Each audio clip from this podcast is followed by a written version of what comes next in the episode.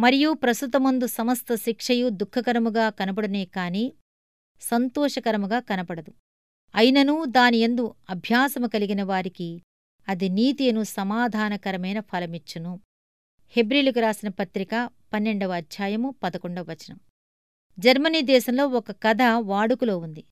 ఒక రాజవంశీయుడు తన భవనం గోడల మీద పెద్ద పెద్ద తీగలు అమర్చాడట. స్వరతంతుల మీద గాలి ఊదటం ద్వారా సంగీతాన్ని పుట్టించే వాయిద్యం ఒకటుంది. కాని ప్రకృతిలో వీచే గాలి సంగీతాన్ని వినిపించేలా ఆ తీగల్ని వాయిద్యానికున్నట్టే అతడు అమర్చాడట. ఆ తంతుల మీదుగా పిల్లగాలి వీచేది కాని సంగీత ధ్వనులేవి వినిపించేవి కావట. ఒకరోజు పెద్ద గాలివాన వచ్చి అతి బలమైన గాలులు ఆ భవంతికేసి విసిరికొడుతున్నాయి.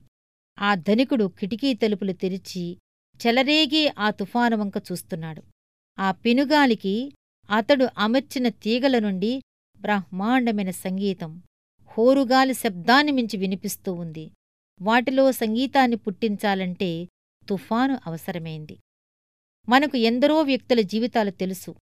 వాళ్ళు క్షేమంగా సౌఖ్యంగా జీవించినంతకాలం ఆ జీవితాల్లో మంచి సంగీతం వినిపించలేదు.